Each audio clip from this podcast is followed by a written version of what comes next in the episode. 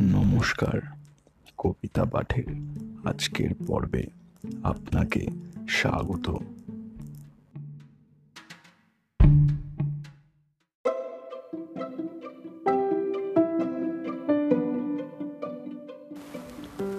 আজকে আমার নিবেদন কবি সুকুমার রায়ের বিখ্যাত কবিতা, কানে খাটো বংশীধর। কবিতা পাঠে আমি সাহেব।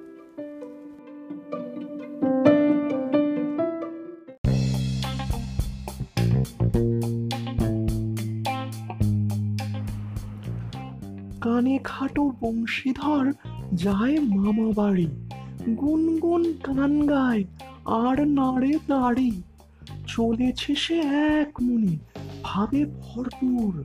সহসা বাজিল কানে সুমধুর সুর। বংশীধর বলে, আহা, না জানি কি পাখি।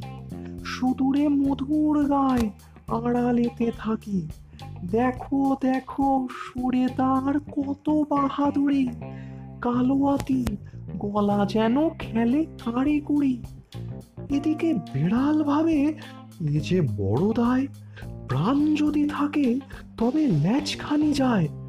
গলা ছেড়ে চেঁচামেচি এত করি হায়, তবু যে ছাড়ে না বেটা, কি করে উপায়? আর তো চলে না সহা এত বাড়াবাড়ি। যা থাকে কপালে দেই এক থাবা মারি।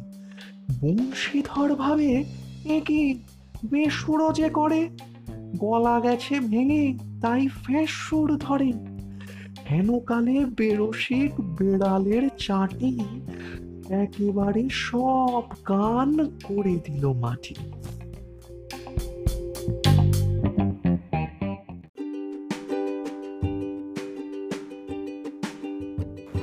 শ্রোতা বন্ধুদের কাছে অনুরোধ, অবশ্যই জানিও কেমন লাগছে আমার কবিতা পাঠ। আর শেয়ার করতে কিন্তু ভুলো না, তোমার শেয়ার আমায় পৌঁছে দিতে পারে বহু মানুষের কাছে।